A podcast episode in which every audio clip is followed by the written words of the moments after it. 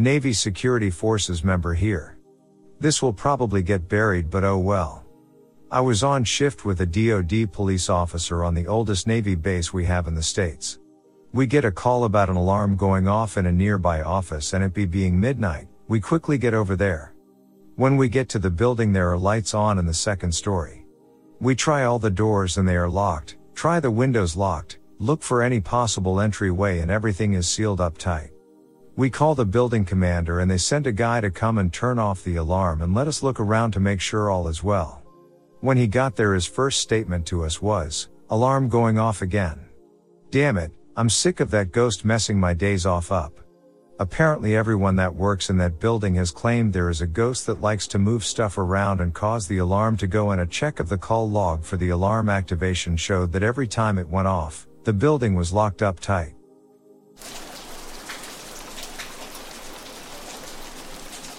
I'm a United States Marine.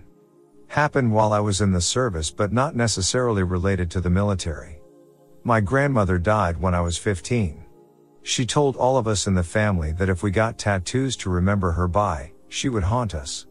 When I was in my first year, I went to a local tattoo shop in Pensacola, Florida, just off base at NAS Pensacola. I had a tattoo drawn up of a pair of wings and my grandparents' names on either side. When the artist got started with my grandmother's name, the room temperature dropped what felt like 20 degrees. It was that cold until he was done. It was 95 degrees out that day and I swear it was 30 in the room. My aunt, who also got a tattoo in remembrance of my grandmother said the same thing. As soon as the artist started, the room got cold as ice and stayed that way until he had finished.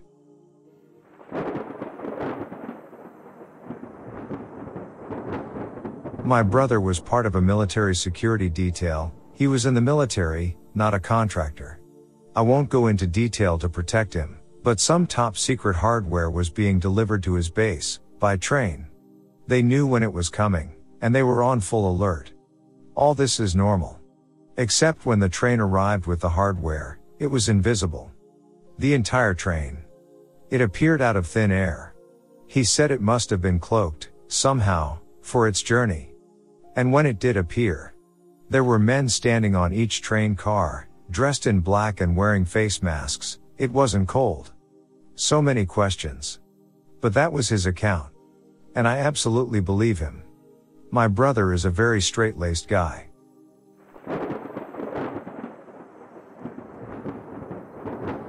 Having spent 24 years in the army, I have been fortunate, or unfortunate really, enough to spend a lot of time far away from town, cities, sources of ground light, etc. A couple of places really stood out for my. Fort Irwin, California is in the high desert about 45 minutes from the closest town, Barstow. Fort Irwin is the largest, square miles, post in the Army, and is bordered on one side by China Lake, which is a testing ground for all things secret and exotic. When we were out in the field the night were so clear and the stars so bright. You could actually see the lights of Las Vegas, about a two and a half hour drive, reflecting on the sky most of the time. Either way it doesn't rain much out there and the nights are spectacular. China Lake is a test area for all sorts of rockets and secret aircraft. I saw both types of stealth bombers back in the early 90s, and dozens of times we saw lights that simply defied explanation. We just always assumed the guys at China Lake were up to some secret shenanigans, but some flew in such a way that no craft I have ever heard of can do. Lots of zipping around in all directions and changes of direction no normal aircraft could make. During Operation Desert Storm we spent months out in the deepest desert, far from any major cities. The night skies were spectacular, and the crazy lights you could see once again defied explanation. We chalked most of it up to the aircraft flying north to bomb Iraq, but some of that stuff was just unnatural. If you have lived in a city for most of your life, do yourself a favor and get out to the desert at night. It is truly spectacular and a little bit terrifying.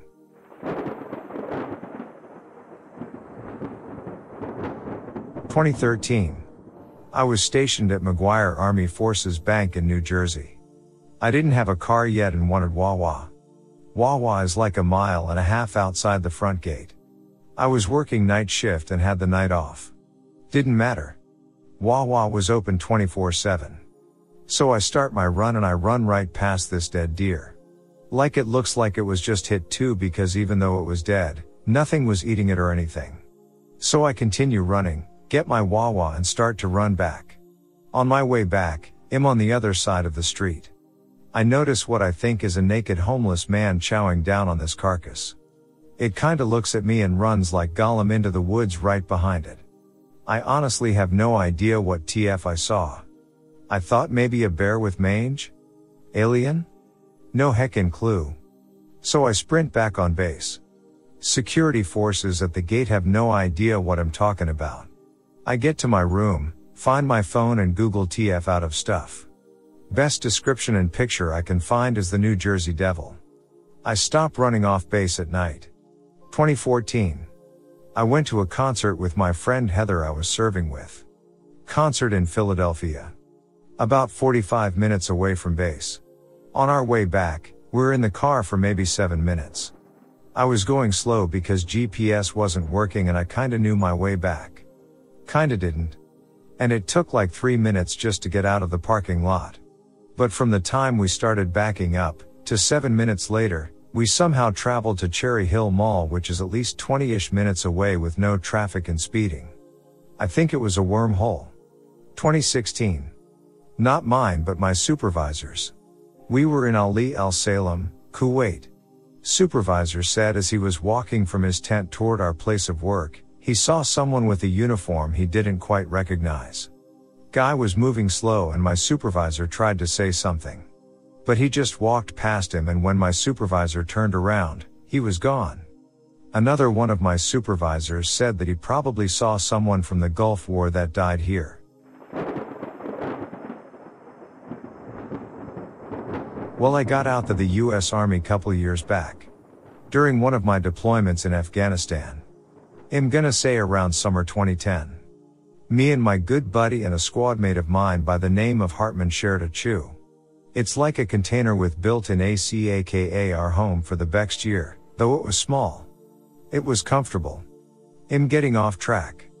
One day we got off a 16 hours mission all everyone wanted was a cold shower and a warm meal from the chow hall. So after leaving the motor pool Hartman and I head over to our CHU. Me and him are close, we usually do everything together. Hit the gym, hit up the chow hall. So every time one decides to do something we would ask each other if they want to come with. So we went to the showers came back. Mind you we wearing our PT uniforms. Not ACUs. He said let me just call my wife on Skype and we'll hit up the chow hall. I said okay I'll just step outside for a smoke and wait for you. While outside smoking not even 5 minutes I see him walking about 20 yards heading towards the motor pool in ACUs. I know it's him cause he is skinny tall white dude in our company with glasses. I also recognized our unit patch. So me and one of my buddies saw so we start yelling his name. He didn't respond so we started following him thinking he probably forgot something in the motor pool. Mind you our motor pool is a good half mile from our living quarters. So we saw him walk briskly through a row of vehicles, and as we're walking towards where he went, I swear we can hear somebody giggling. Assuming it was a joke, we searched the whole motor pool. Bro, there was no body, and right behind where our vehicle is at is a wall. Couldn't go anywhere even if you wanted to. Slightly freaked out, my buddy and I double timed to our CHU where Hartman was laying there talking to his wife on Skype. I knew it wasn't him cause if he ran back from the motor pool, we would have seen him. All I know is that stuff got me freaked. Growing up playing video games and watching war movies, I didn't think twice about joining the Marines so I could be in the infantry. I went through all of the training and unwelcome hardship that makes you really reconsider your decision. Anyway, I got stationed to a desert base known as 29 Palms, the largest piece of militarily controlled land in the US. It covers approximately 930 square miles in total. It's huge, in Southern California, and a few hours from Mexico. When you're out that far, you start to see some stuff. Anyway, fast forward to my first field op and me losing my mojo. To put things in perspective as to how far away we are from civilization. The closest man-made object is a three hour ride away. This day was particularly hot because it broke 130 as if the sun said I told I could, so we spent all day hiding under camouflage netting getting classes about various military tactics. Once the sun set, we set off into night to get some hard realistic training done. At night, we practice using our night vision optic to do simple stuff like reloading and reading maps. It produces an image off of ambient infrared light so you can actually see a lot more stuff than the naked eye. The sky is absolutely cluttered with stars. I can see a shooting star every few seconds. The Milky Way. It's pretty darn cool. Finally, after roaming around aimlessly for what felt like forever, we head back and were granted a few hours of sleep. I lay down and start to drift off. I'm suddenly woken up after what felt like 10 minutes and I get up instantly. Get up bitch, you're on watch. God damn it. I get dressed and I stand my post dutifully like I'm told at the checkpoint. I'm given a radio and told to only lift the barbed wire after it gets approved over the radio. It's maybe around 2 a.m. and everyone else in my company is dead asleep except for myself and an officer in the comm truck. All I can hear are the coyotes. I decide to start looking at the stars with my night vision. I hear a coyote yelp off in the distance and think nothing of it. A few minutes later, Another Marine comes over a small hill in front me. Nothing crazy, probably taking a dump. He walks towards me but his eyes don't really reflect light. Rationally, one of us is probably dehydrated so I think nothing of it. He approaches me and after a few seconds of staring at me, he simply says, can I come in? His voice didn't sound right. No inflection or questioning tone. Weird. I ask him what his name was and why he was out so far taking a dump.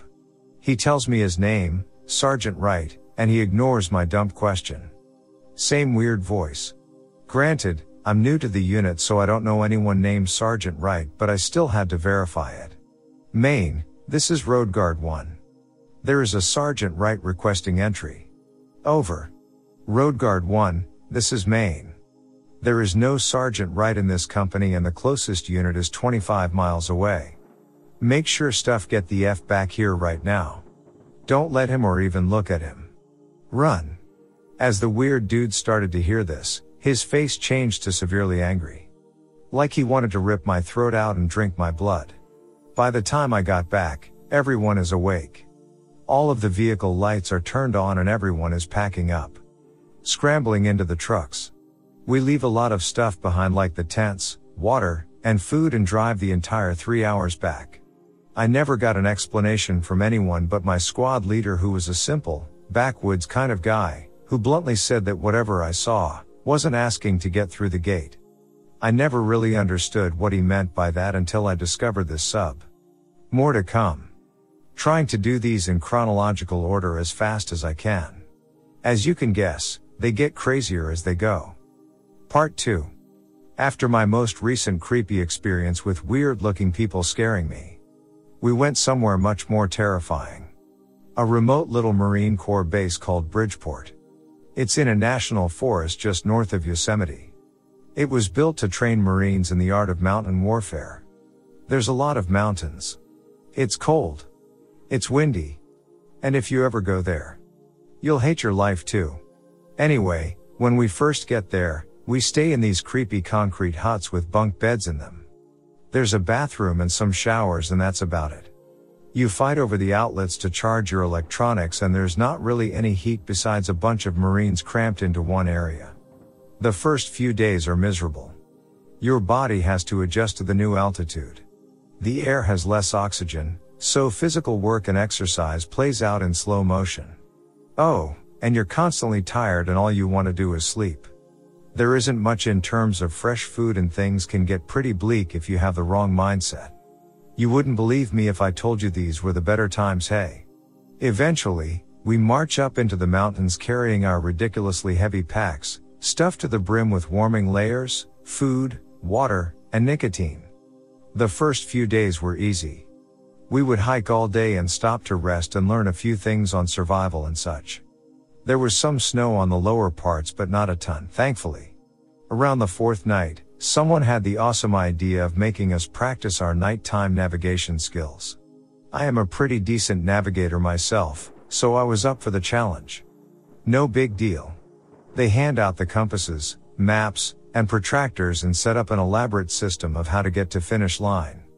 It was staggered so people weren't walking all over each other. This is where things get interesting. I'm in the woods. It's dark and cold. I hate my life so I'm stumbling through the trees and brush loud as hell without a care in the world. I just want to finish this dumb thing so I can go to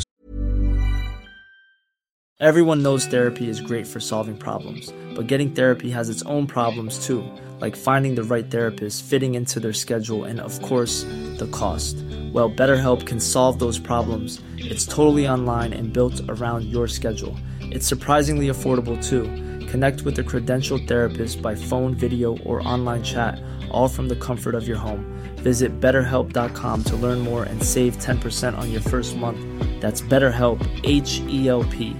Hey, it's Ryan Reynolds, and I'm here with Keith, co star of my upcoming film, If, only in theaters, May 17th. Do you want to tell people the big news?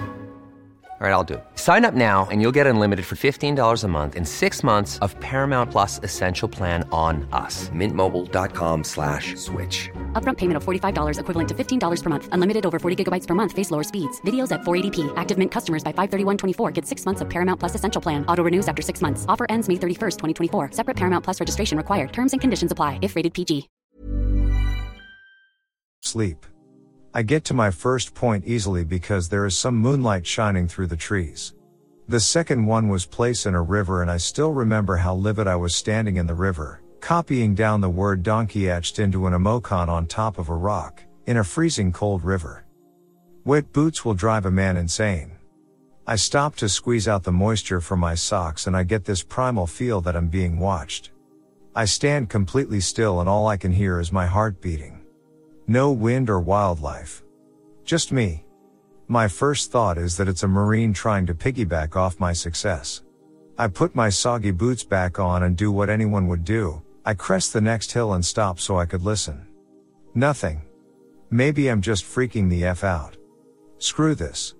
I keep walking. 10 minutes later and I get the same feeling. Any rookie stalker knows that you have to match the person's step so that they don't hear you. So I start to randomly stop or change my step. After a few wholehearted tries, I don't hear any footsteps, but I do hear breathing. If it's a mountain lion or something crazy, I have no choice but to keep walking and hope I can pull my dull Gerber knife out in time. About this time, I get to my third point and plot my final point. It's near a road so I cut straight east and literally book it up the road. I still felt like I was being followed the entire time, but I felt safer because I could hear the low roar of a Humvee engine up the road. Looking back, I lead whatever it was right to the rest of us. That was a dumb mistake. Nothing else happens that night. Everyone else gives up and just uses the roads to make it to camp. Those who don't make it back are told to walk towards the sound of a beeping horn. Funny. I finally get to sleep in the safety of numbers. We use the next day to remediate our nighttime land nav skills and refuel our bodies with food.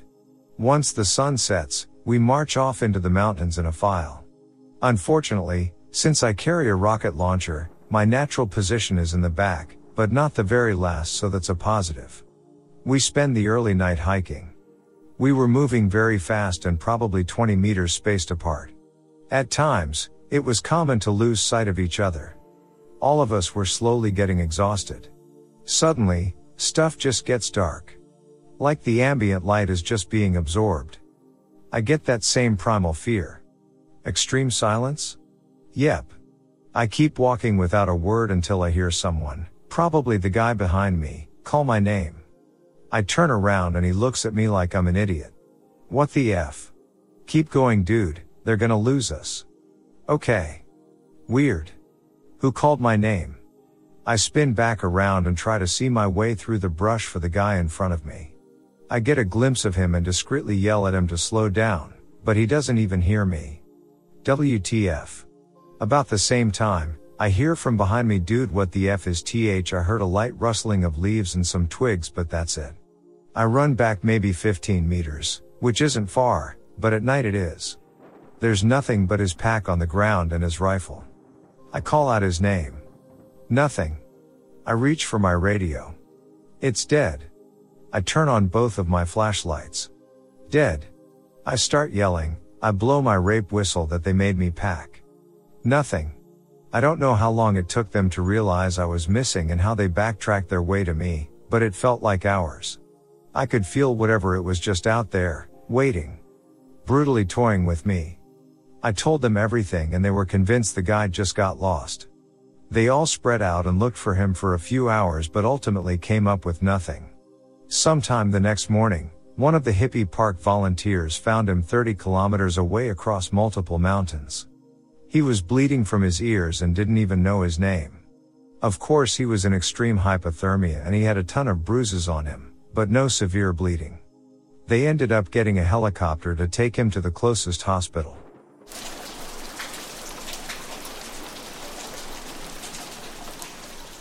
Ghost stories seem to be very common in the army. When I was in the army, not the US, there was always a bunk that was supposedly haunted and every time we went into the jungle someone will always claim to have seen something. I myself have experienced some weird stuff in the jungle though I attribute it to dehydration and extreme fatigue.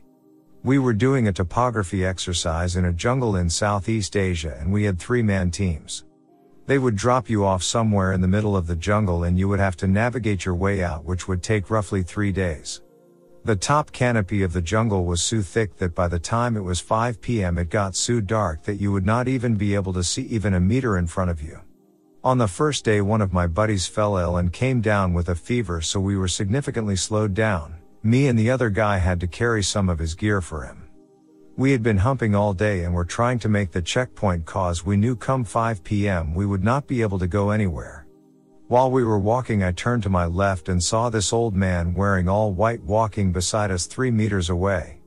Now bear in mind this was in the middle of the goddamn jungle and the nearest civilian was days away. I kept my calm and walked on, I would periodically turn and sure enough there he was walking beside us. I kept seeing him till it fell dark and we had to break camp. Everyone's rest area had to be about 5 to 10 meters away from each other, no cluster F so in case of an attack you wouldn't all be pinned down or killed at once, so by the time it was dark I was alone. I do not believe in ghosts but needless to say I was freaked out the whole night. Every time I stared into the darkness I would imagine him jumping out and just staring at me and I could hear movement from the empty darkness in front of me from time to time. Didn't tell my buddies till we were back at the barracks.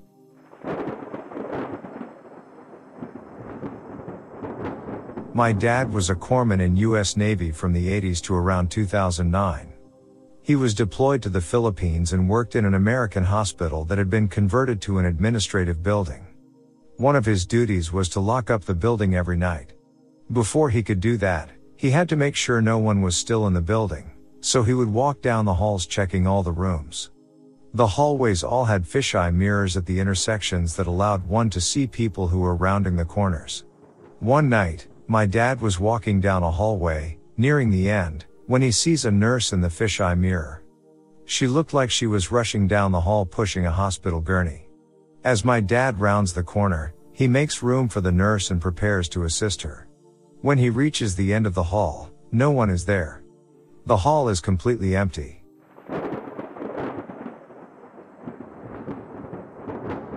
My dad has told me this story a couple times and each time it always kind of weirds me out.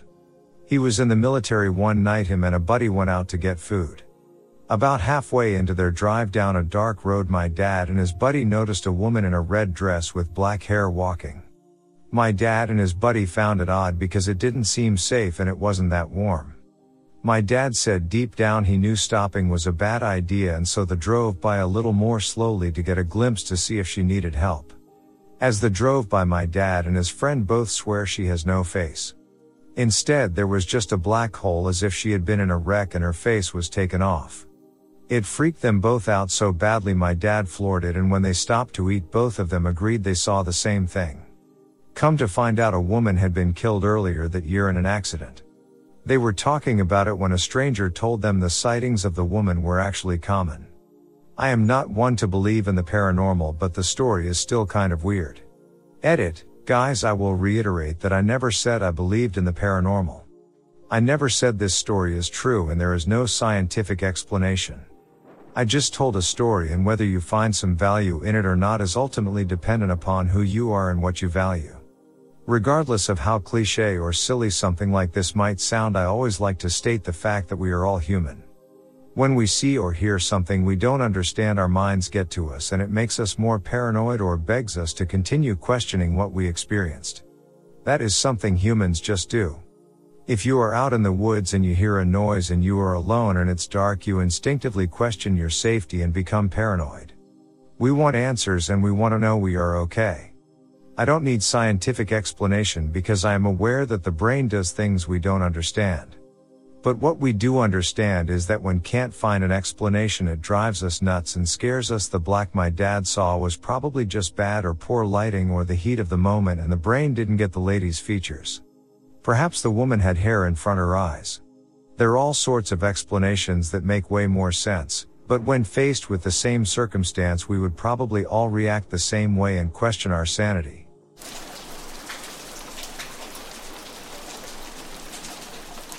I'm a former SAC missile crew commander and staff office.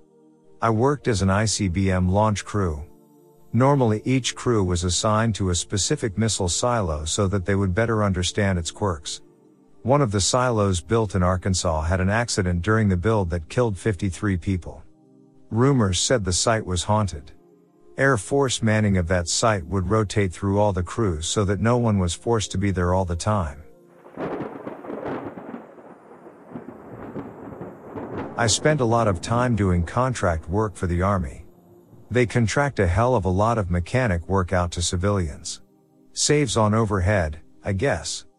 But that means I'll often be driving out into obscure training ranges out in the middle of nowhere to unscrew a mission critical vehicle or piece of equipment that can't be easily brought back into the shop. It could take an hour or more to get out to some of the places these guys, and gals, more and more these days, break their million dollar toys. Most of the time the job is routine. Spend an hour or more getting to the site. Do an assessment. Fix it if I can, or get an M88 out there if I can't. Head back to the shop. Do the paperwork. Call it a day. At least, that's how it went before they transferred me out to a certain well-known installation in the California desert. Right off the bat I felt like I was being punished. The folks I met in the shop on day one were nice enough on first blush, if a bit coy about the command climate. But they chided me for not knowing any of the rumors about the base and proceeded to tell me a menagerie of what amounted to ghost stories. They were just messing with the new guy, I thought. One guy, Mikey, even put on an Oscar winning performance as he took me aside and tried to tell me about a bunch of unwritten rules and things to watch out for building upon what the other tall tales the folks in the shop were weaving. Then in ominous tones he told me about the previous mechanic whose spot I was filling. Yay, he went missing when responding to a false call. No one else heard it over the radio, but he recorded it and went out. He should have known better. The unit reporting the call doesn't exist, and the training range was vacant. I, we have no idea why he went out there. He looked down sadly, we only know that we found his truck buried in a sand berm about three days later. No sign of him, or how his vehicle could have wound up buried like that. Just be careful. Things get weird out there. I rolled my eyes and shrugged it off. Talk about commitment to a prank. A few days later I was still settling in and went out on my first two job call. It was well past 100 degrees out, and both training areas I had to hit were at the extreme eastern edge of the base. As luck would have it my utility vehicle didn't have working air conditioning either. Thankfully the first job was an easy, if time consuming, fix. After packing up and getting ready to head to the second site I was required to report my time, position, and estimated arrival at the next site. I thought to myself, I could take the main roads the long way around all the ranges, following procedure, and in doing so avoid entering an active training area or I could take a shortcut across a training area and cut 40 minutes off my transit time to the next job. Since I knew the training area between me and my next call had actually been vacated that morning and the heat was brutal, I decided to take a shortcut. I drove for what felt like hours in the intense heat. Under those conditions they often say your eyes start playing tricks on you, and they aren't wrong. Strange distorted forms appeared off in the distance only to fade to nothing as I drive by. For miles and miles this went on, then all of the sudden I was brought out of my trance by a form that didn't dissipate. Breaking one of Mikey's silly cardinal rules, I pulled off the road to have a look and see if I could help. As I neared I could see clearly that it was an old Jeep stuck in the sand. It seemed like the kind of Jeep that probably hadn't been used by line units since the early 80s at the latest. What the hell was it doing out here? I slowed down and pulled up next to the wreck and I immediately felt my stomach drop as if I were weightless. Two limp forms rested in the front seats of the Jeep and one laid nearby in the sand. My adrenaline spiked and I jumped out of my truck rushing over to help. Despite the oppressive heat a chill overcame me. The men were clearly dead, but they couldn't have been out here more than a week by their appearances. Bloated tongues bulging out of slack jaws, eyes half closed and milky white, skin pale and taut. It took me a moment to note other details. The uniforms were wrong. They were a simple, solid green. Their helmets were wrong too. It didn't make any sense. There was no way a vehicle would have just sat out here unnoticed for decades. Likewise, there was no way a unit would have dressed up in vintage uniforms, carrying vintage gear, just to screw around out here. Then my eyes drifted to the vehicle. Against my better judgment I walked around and inspected it. The water cans in the back were empty, and the whip radio antenna was missing from its mount on the rear of the vehicle. I stood there at a loss, knowing what probably happened to these men but not understanding who it had happened to. I walked back around to the front of the vehicle and stopped. The man who was laying in the dirt was gone. What the F I exhaled. Hey! A voice called from the far side of the immobilized Jeep. Not knowing what to say, I said nothing at all as I slowly started moving backwards, careful to make as little sound as possible.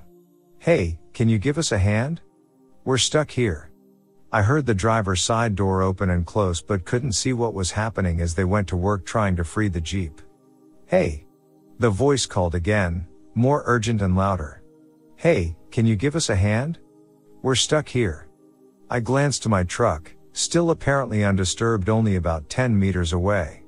The problem, though, was that the only way to get to my truck was to go right by the passenger side door and cross the line of sight of whatever it was that I had stumbled upon.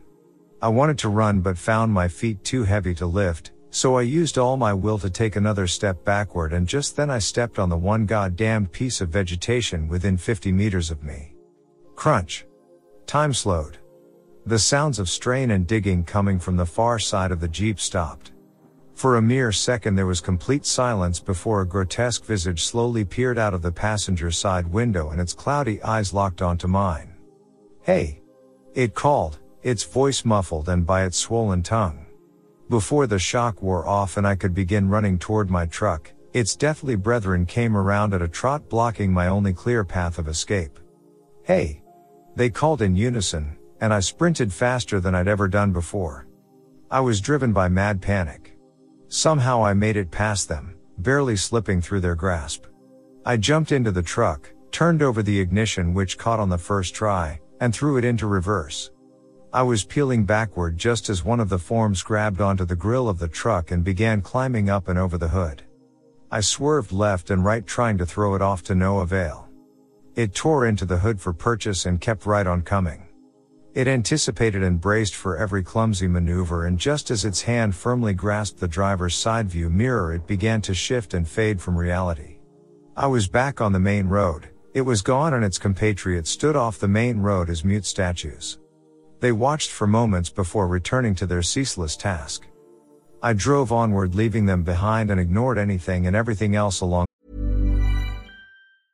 Ready to pop the question? The jewelers at BlueNile.com have got sparkle down to a science with beautiful lab grown diamonds worthy of your most brilliant moments. Their lab grown diamonds are independently graded and guaranteed identical to natural diamonds, and they're ready to ship to your door. Go to BlueNile.com and use promo code LISTEN to get $50 off your purchase of $500 or more. That's code LISTEN at BlueNile.com for $50 off. BlueNile.com code LISTEN. Even on a budget, quality is non-negotiable. That's why Quince is the place to score high-end essentials at 50 to 80% less than similar brands. Get your hands on buttery soft cashmere sweaters from just 60 bucks, Italian leather jackets, and so much more. And the best part about Quince, they exclusively partner with factories committed to safe, ethical, and responsible manufacturing. Elevate your style without the elevated price tag with Quince. Go to quince.com slash upgrade for free shipping and 365-day returns. Hey, Dave. Yeah, Randy. Since we founded Bombas, we've always said our socks, underwear, and T-shirts are super soft. Any new ideas? Maybe sublimely soft. Or disgustingly cozy. Wait, what? I got it. Bombas. Absurdly comfortable essentials for yourself and for those facing homelessness. Because one purchased equals one donated. Wow, did we just write an ad? Yes. Bombas. Big comfort for everyone. Go to bombas.com slash ACAST and use code ACAST for 20% off your first purchase. If you're looking for plump lips that last, you need to know about Juvederm lip fillers. With Juvederm Volbella XC and Juvederm Ultra XC, your lip look, whether it's subtle or bold, can last up to one full year with optimal treatment and no additional maintenance. Find a licensed specialist and see if it's right for you at juvederm.com today. That's J U V E D E R M.com. Add fullness to lips in adults over 21 with Juvederm Volbella XC or Juvederm Ultra XC. Do not use if you have severe allergies or a history of severe allergic reactions, or if you're allergic to lidocaine or the proteins used in Juvederm. Tell your doctor if you have a history of scarring or taking medicines that decrease the body's immune response or that can prolong bleeding. Common side effects include injection site redness, swelling, pain, tenderness, firmness, lumps, bumps, bruising, discoloration, or itching. As with all fillers, there's a rare risk of unintentional injection into a blood vessel, which can cause vision abnormalities, blindness, stroke, temporary scabs, or scarring. For full important safety information, visit juvederm.com. The way. When I finally arrived at the next job, the group of soldiers waiting in the shade next to their broken down M113 hurried over and helped me out of the vehicle. I heard muffled voices and looks of concern as I was led to the shade. Heat stroke. Hey doc, we're going to need to stick him. As I laid there and let them push about a liter of fluid into me, I stared at the front of my truck, now visible to me for the first time since the encounter. It was pretty messed up. Handholds were cleaved from the metal paneling itself. Then I faded out. I woke up in a small clinic with both Mikey and my supervisor waiting nearby as a cool stream of saline fed into my arm. Don't break the rules again. My supervisor said, you are lucky to be alive, and you'll be restricted to light duty until you recuperate, just so you know. What happened? I asked, unsure of my experience. Well, based on how messed up your truck was and the fact you were able to get to the second job site in under two minutes from your check-in, I'd say you broke the rules. It was real? Mikey and my supervisor glanced at one another for a moment. Yes. Absolutely. I thought we were pretty upfront about that. I just thought you were messing with me, I sighed, I saw guys, corpses, stuck out there. From another time, it looked like they got lost out there long ago. Well, that happens. All too often, actually.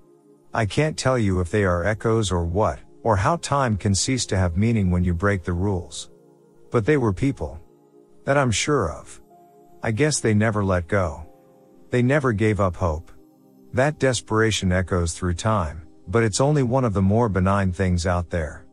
They left me alone confident in my recovery while I contemplated my supervisor's last words. I probably need to write all the rules down.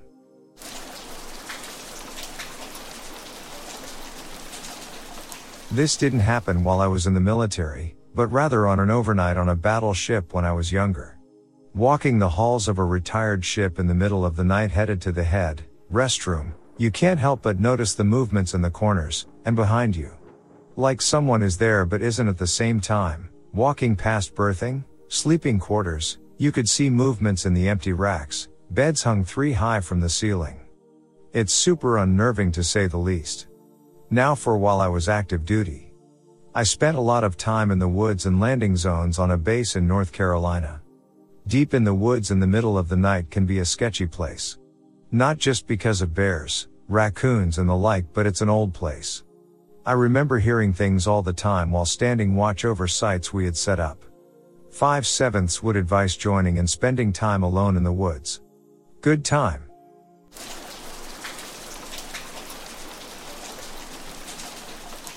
When I was a young military wife, I lived with my husband on a support site near Naples, Italy. They had row after row of brand new apartments that had never been lived in before.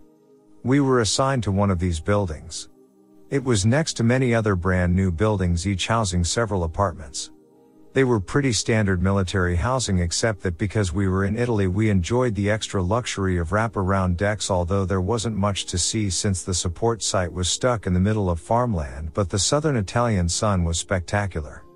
Immediately next to our apartment block was an empty section of ground that looked like it had been partially excavated in preparation for another building but then halted and a large fence was wrapped around the whole area. When we asked about it, we were told that Etruscan ruins had been found in that location and so building was halted. It was also suggested to us by the housing office that they thought it might have actually been an Etruscan burial site. My husband and I thought that was really awesome as we have always been big history enthusiasts. We settled quickly into our new apartment on the second floor of our apartment block along with our cat Merlin. Almost immediately I started experiencing strange noises. Doors would open and close, Items on shelves would go sliding around, and footsteps could sometimes be heard that seemed to be coming from our hallway, not from the other couples above or below us. Lots of little stuff would happen, but most of it I could write off as a new building settling, or if my cat was not in sight, then I would just blame him. However, on occasion my cat would be sitting in my lap and I would hear something crash or bang or move that I really could not explain. My husband was usually away at his job so he rarely experienced any of this himself or would come home too tired to notice or care. So it was becoming a bit frustrating. I gave the situation a great deal of thought and finally decided that the best solution would be to adopt the cute little stray cat that always greeted us when we went for walks in the evening. That way I could always blame at least one cat for noises even if the other was in my lap. My husband agreed to this with reservations as it required delousing the new cat and getting it fully vetted cost money. Also, the cat tried to eat my husband's thumb while we were trying to give her a bath and much needed flea dip. However, the cat settled in nicely after a somewhat rocky start and soon became part of the family. Also, I became less bothered by noises because just as I suspected, I was able to blame most of it on one or the other cat. Then one night I was sitting in my big papasan chair with my two cats facing the kitchen with the open par that looked onto the kitchen in typical Italian style. Both cats were on my lap and purring quietly. I was probably reading a book when something caused me to look up and towards the cabinets in the kitchen. It might have been a rattle or a sound, I can't remember for certain. What I do remember clearly is that when I looked up just one of my kitchen cabinet doors flew wide open and all of my pans came flying out of it and onto the floor. For a few seconds me and the cats just sat there completely stunned as all three of us tried to understand what had just occurred. Then the cats jumped down and ran off and hid. I remained where I was and just sighed then said out loud okay, good one you got me there. And I went back to my book. Sometime shortly after that we moved on to the economy. Not because of the ghosts, but because living on the US support site was kind of boring and I wanted the experience of actually living in and with the Italian people. We ended up in an amazing villa where I could look out my balcony and see the ruins of the Cave of the Sibyl and the Temple of Apollo and only a couple of blocks from the Arco de Felice. In spite of our new proximity to some of the most renowned ancient sites in all of Italy and possibly the world, I never again experienced anything as unexplainable and strange as I did on that support site. I have always wondered if anyone else in those apartments ever had strange things happen. Unfortunately, I have not yet met anyone with whom I can compare notes.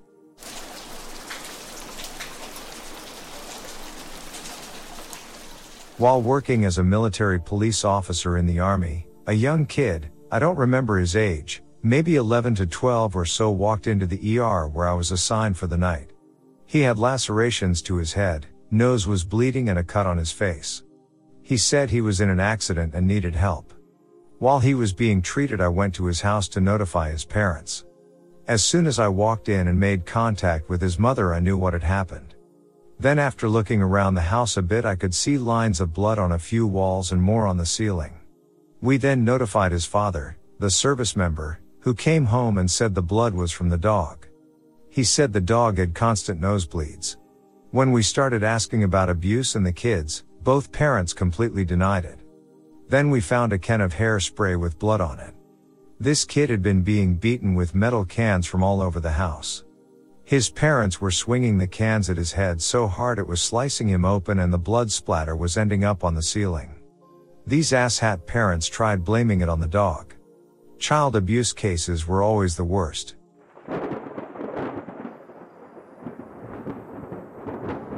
There was a place at Al Udeid Air Base, in Nepal, that's fuel storage and distribution, yard before it moved to more permanent structures, called Boot Hill. It was a little circular path around and among little dioramas of various elements of POL related work. A little wooden fuel truck for the distro element, a sample blivet full of sand for storage, that sort of thing. Well, along with these little displays, there were hundreds of pairs of old boots with deployment dates, little slogans, and names on them. Some of these boots dated back to the days of Prince Sultan Air Base back in the 90s. One poetic airman had written a variation of the inscription on Shakespeare's headstone, which I still remember. Friend, for the deed's sake forbear slash to take the boots entombed here slash blessed is he with Paul root slash but cursed be he who takes their boots. Pretty cool stuff. The spooky part is this, Al Udeid is one of the busiest airfields on earth. Something is always taking off, landing, or circling overhead. Often with afterburners. But on Boot Hill, it got real quiet. You could still hear all of this stuff going on, but it seemed muted and far away. It also seemed much cooler there than everywhere else. I still get a little creeped out thinking about it.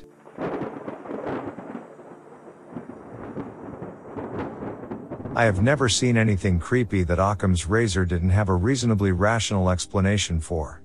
However, it wasn't until I was manning a guard post out in the Omani desert overnight that I discovered what a little sleep depth and the wind can do to you. I've been on checkpoints in six states and five countries in all sorts of terrain, sometimes with days without sleep. So I'm familiar with what is and isn't unusual. This guard shack was about 300 meters out from the small camp itself, which had a couple Omanis manning it. Light traffic on the highway a click away, two to three cars an hour. And my buddy was sitting in a parked Humvee behind the shack. I forget the model, but it's one of those up-armored Humvees that seal noise inside really well. All in all it was dead silent, aside from the constant strong wind. At about 2300, I heard whispered voices. I couldn't understand what they were saying, but it sounded like English. I put my Kevlar on, PPE was required, thinking the SOG or PL had come up to check on us. I walked around the shack, but no one was there. I opened up the Humvee and asked if he'd heard anything or was playing a video on his phone, and he wasn't. So I went back inside and shrugged it off. At midnight, I heard the voices again, and got up to look around. Asked my buddy again, and again was met with a confused shrug. I intermittently kept hearing people talking all through the night, but chalked it up to the wind. In retrospect, I have to assume some guys were talking back at the camp somewhere I couldn't see them, and the wind was carrying the voices all the way to me. Which had happened once or twice in deserts before, but never so clearly. Or that the wind was creating some kind of effect with the rickety shack itself and my brain read into it.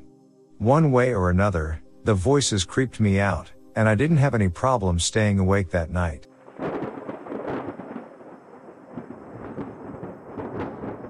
When I was in eastern Afghanistan, Tangi Valley, Syedabad, Jaghatu, and everything between Kabul and Ghazni, I saw lights dancing around the sky. Now, I am a huge nerd and wanted to be a pilot, to put this into context, my reading was usually human factors in aviation or it'd be rereading a brief history of time, so I was often looked at as the guy too smart to be enlisted. Just wanted yo put that out there to say I'm not dumb or easily impressionable and I also know a thing or two about fixed wing aviation and have been around enough helicopters in combat to understand their maneuverability. So, anyway, during a few different missions I saw lights in the sky that would defy the laws of aerodynamics, it was an incredible display. Left right, up down, zigzag, sometimes super fast and sometimes stopping in midair.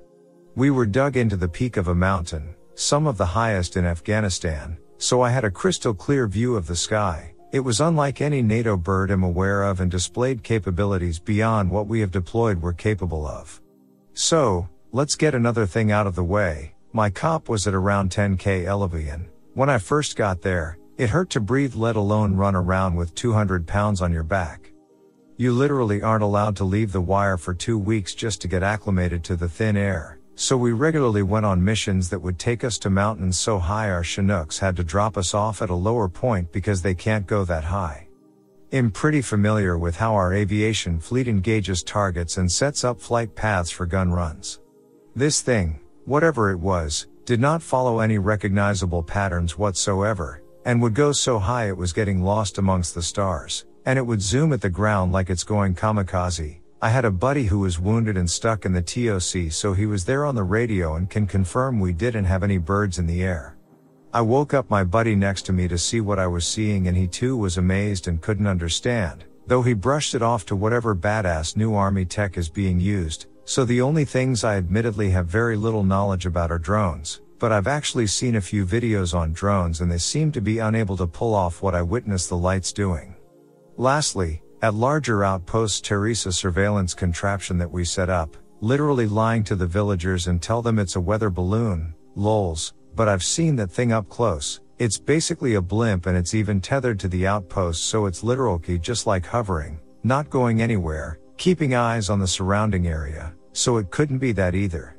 To this day, I have no clue what it could have been. I saw it on three different occasions, two of which while on a mountaintop, another while at an outpost. At the end of the day, I can't pretend I know what every military element in Afghanistan is up, but when my dude at the TOC says no one called in air support, my buddy Doug in next to me confirms I'm not just seeing stuff and he sees it too, and my pretty well rounded education can't make sense of it. I know it's worth my curiosity.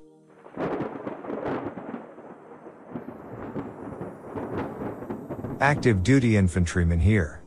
During basic training, we left the barracks to do some training for the day. When we came back, all of our shoes and boots were thrown all over the bay. There were shoes and boots all over the place. What's weird is that once we started organizing our boots the way our drill sergeants instructed us to at the beginning of the cycle, it never happened again. Spooky huh? Stuff like this happened all the time. Like this one time, our drill sergeant tipped over every bunk in the room and threw all the mattresses and sheets around because someone had left their bunk undone. Well, he left and about seven minutes later he walked back in, and to his surprise all of the beds were perfectly aligned and made to standard.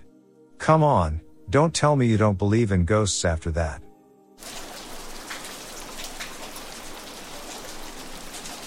How before I got kicked out of Marine Tank School, they bought a Ouija board and didn't tell it goodbye haunting the squad bay.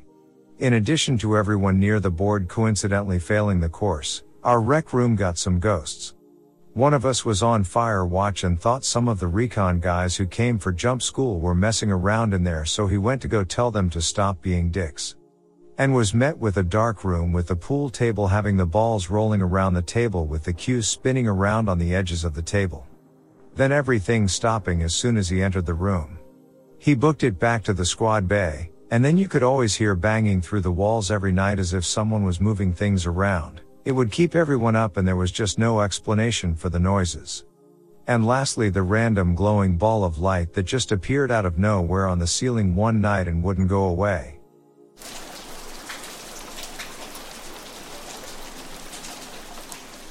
I grew up in an old, Victorian era boarding house in Iva, South Carolina. Everything about that town, that house and its surrounding area is just bug creepy. We saw and felt all kinds of weirdness in there, but that's only the beginning of my experiences. Hot spots, cold spots, apparitions of a man who looked like he was dressed in a suit and fedora who was always with a young woman who was wearing a dress, like an old school teacher from when the house was used as a boarding house and the ghosts of people that had been lynched from an old pecan tree in my backyard. I'm used to seeing some messed up stuff by this point, and that's only part of it. Fast forward to 2014. Enlisted in the US Navy, got assigned TAD to USS Sterett In between my A and C schools. I was coming back to the ship one night, and I see somebody aloft. That's not right. Nobody's supposed to be aloft at night, but somebody probably got an okay for it somewhere, so whatever. I see them walking around, then I get to the brow and look up, but don't see anybody. A, guess they went inside already. Didn't think anything about it. The next morning, we go underway.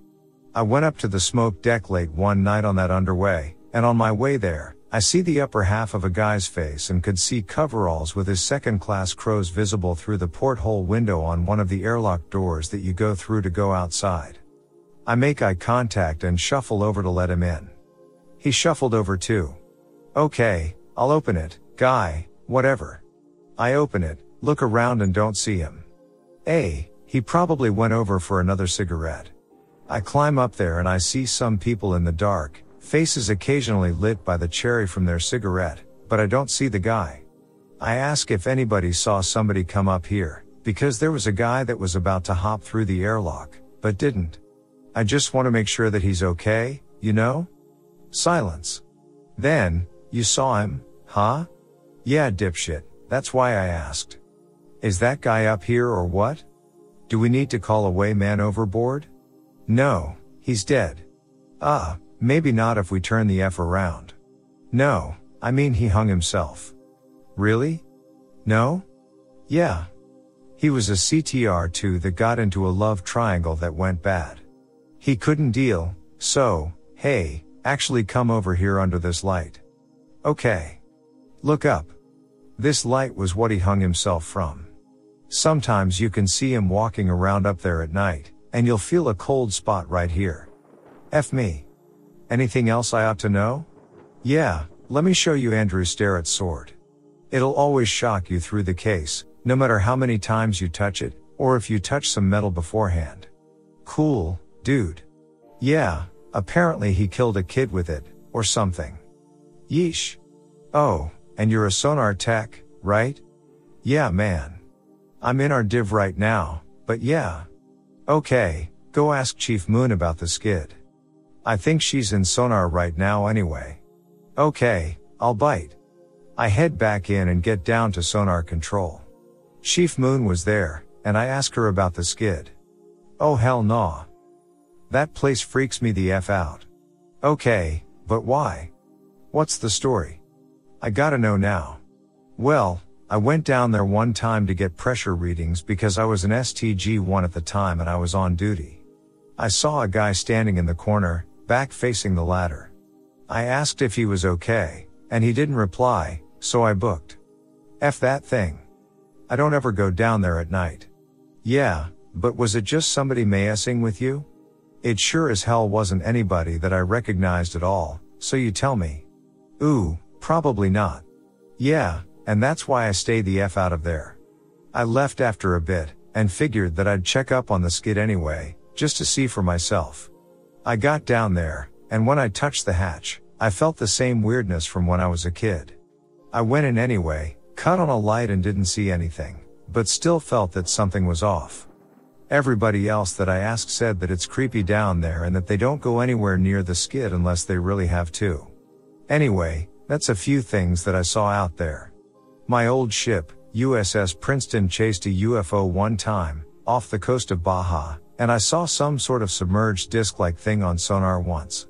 That, and any time that we'd go over shipwrecks, I would get a weird feeling out on the smoke deck. Anyway, that's enough for now. I gotta get back to work. Thanks peeps.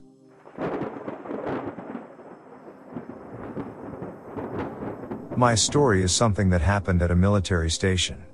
It was right in my home. Every time I write or speak about it, I still get goosebumps, yeah, got them again. We had a fire and had to leave the home for about a year. I left on vacation. The first day I got back, I decided to go back home as though the repairs and renos were finally done. I go to sleep and after a few hours, I feel something pulling my blanket off of me. I kind of pull it back up and murmur something as my younger cousin used to do this when I was on vacation. Then it happens again and I'm half asleep but realize I'm alone at home. I feel something very, very cold grab a hold of my left foot and pulling the blanket off of me again.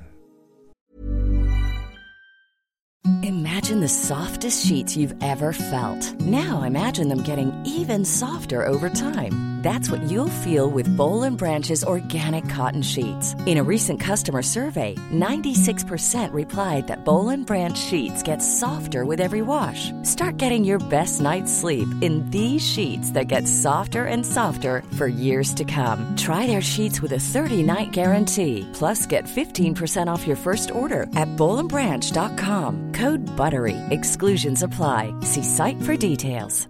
Hi, I'm Daniel, founder of Pretty Litter. Did you know cats tend to hide symptoms of sickness and pain? I learned this the hard way after losing my cat, Gingy. So I created Pretty Litter, a health monitoring litter that helps detect early signs of illness by changing colors, saving you money and potentially your cat's life. Pretty Litter is veterinarian developed, and it's the easiest way to keep tabs on your fur baby's health right at home. Go to prettylitter.com and use code ACAST for 20% off your first order and a free cat toy. Terms and conditions apply. See site for details. Even when we're on a budget, we still deserve nice things. Quince is a place to scoop up stunning high end goods for 50 to 80% less than similar brands. They have buttery soft cashmere sweaters starting at $50, luxurious Italian leather bags, and so much more. Plus, Quince only works with factories that use safe, ethical, and responsible manufacturing.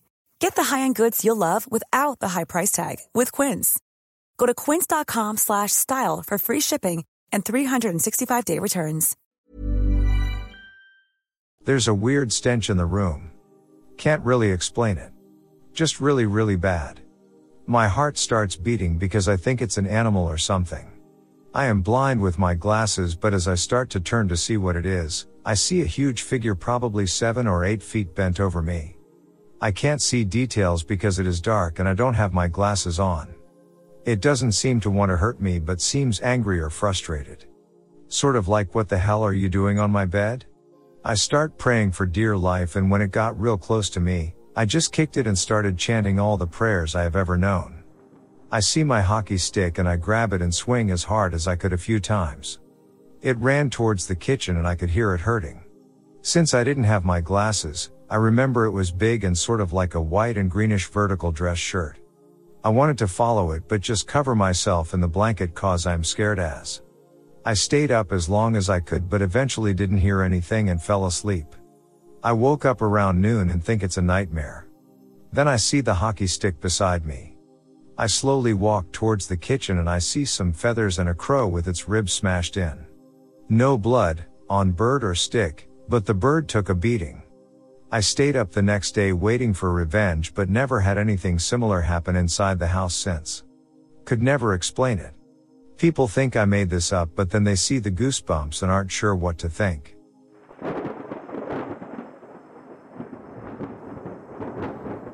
My command's HQ'd in an old World War II hospital.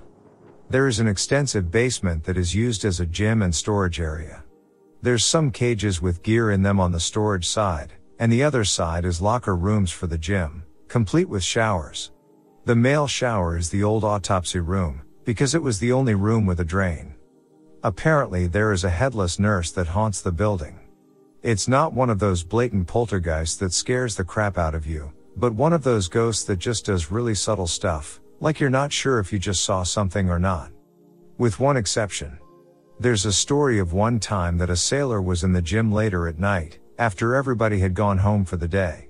He got his PT in, then went to take a shower, in the former autopsy room.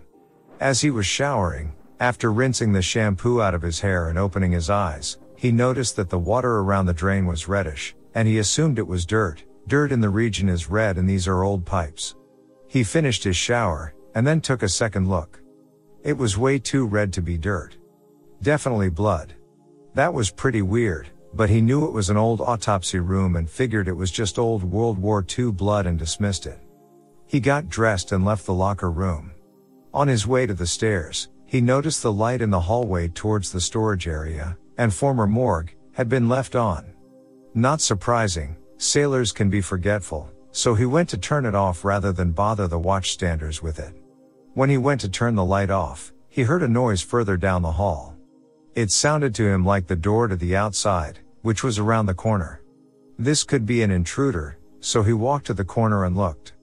Someone dressed in a simple white dress was hunched over an old style gurney with a body bag on it, pushing it towards the door.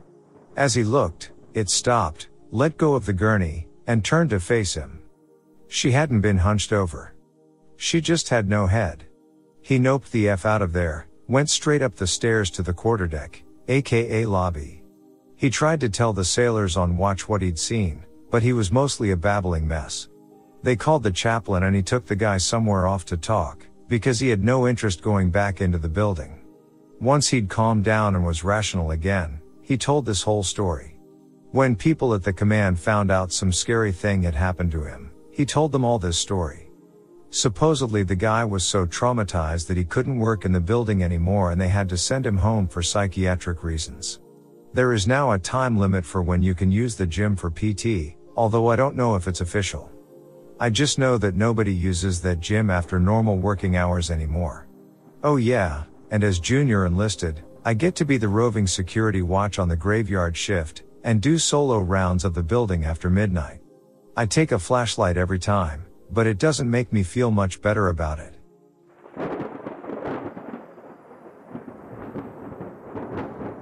Years ago I was once working a late night shift on an Air Force base. It was so late that we thinned out to minimum manning. Which was me and four or five others. At the side of our aircraft hangar we had a crew room, rest area, recreation room. My small team walked in after a job to find it empty, apart from this one guy sat down watching TV. My team sat down too and started making coffee and having a snack etc. Eventually after a while we started to whisper to each other do you know that guy? It soon came apparent that nobody recognized him as belonging on our squadron. If I remember, our NCO phoned the military police, security force and the guy was taken away. I can only guess he was some random civilian who had jumped over the fence, walked across the entire airfield and sat down in our crew room. What amazes me the most about this, is this wasn't a ghost story but he was a genuine intruder who had mysteriously walked into in the middle of the Air Force base. And our small team was in the same room as him for quite a while before we twigged. We never found out who he was and I've never experienced anything like it before or since. Another thing. Working at Air Force's bases late at night I've seen some beautifully creepy weather phenomena. You could see a bank of fog one kilometer away and the fog will slowly start to move towards you, slower than a walking pace like a creepy gas cloud. The line of fog straight as a ruler. It sounds insignificant and daft, but when there's only two of you working on the flight line at 4 am it's quite an eerie sight. There's been other times when the layer of fog coming towards you had only been a few cms thick and hovered at head height, you could see above and below it. Like a sheet of paper held flat.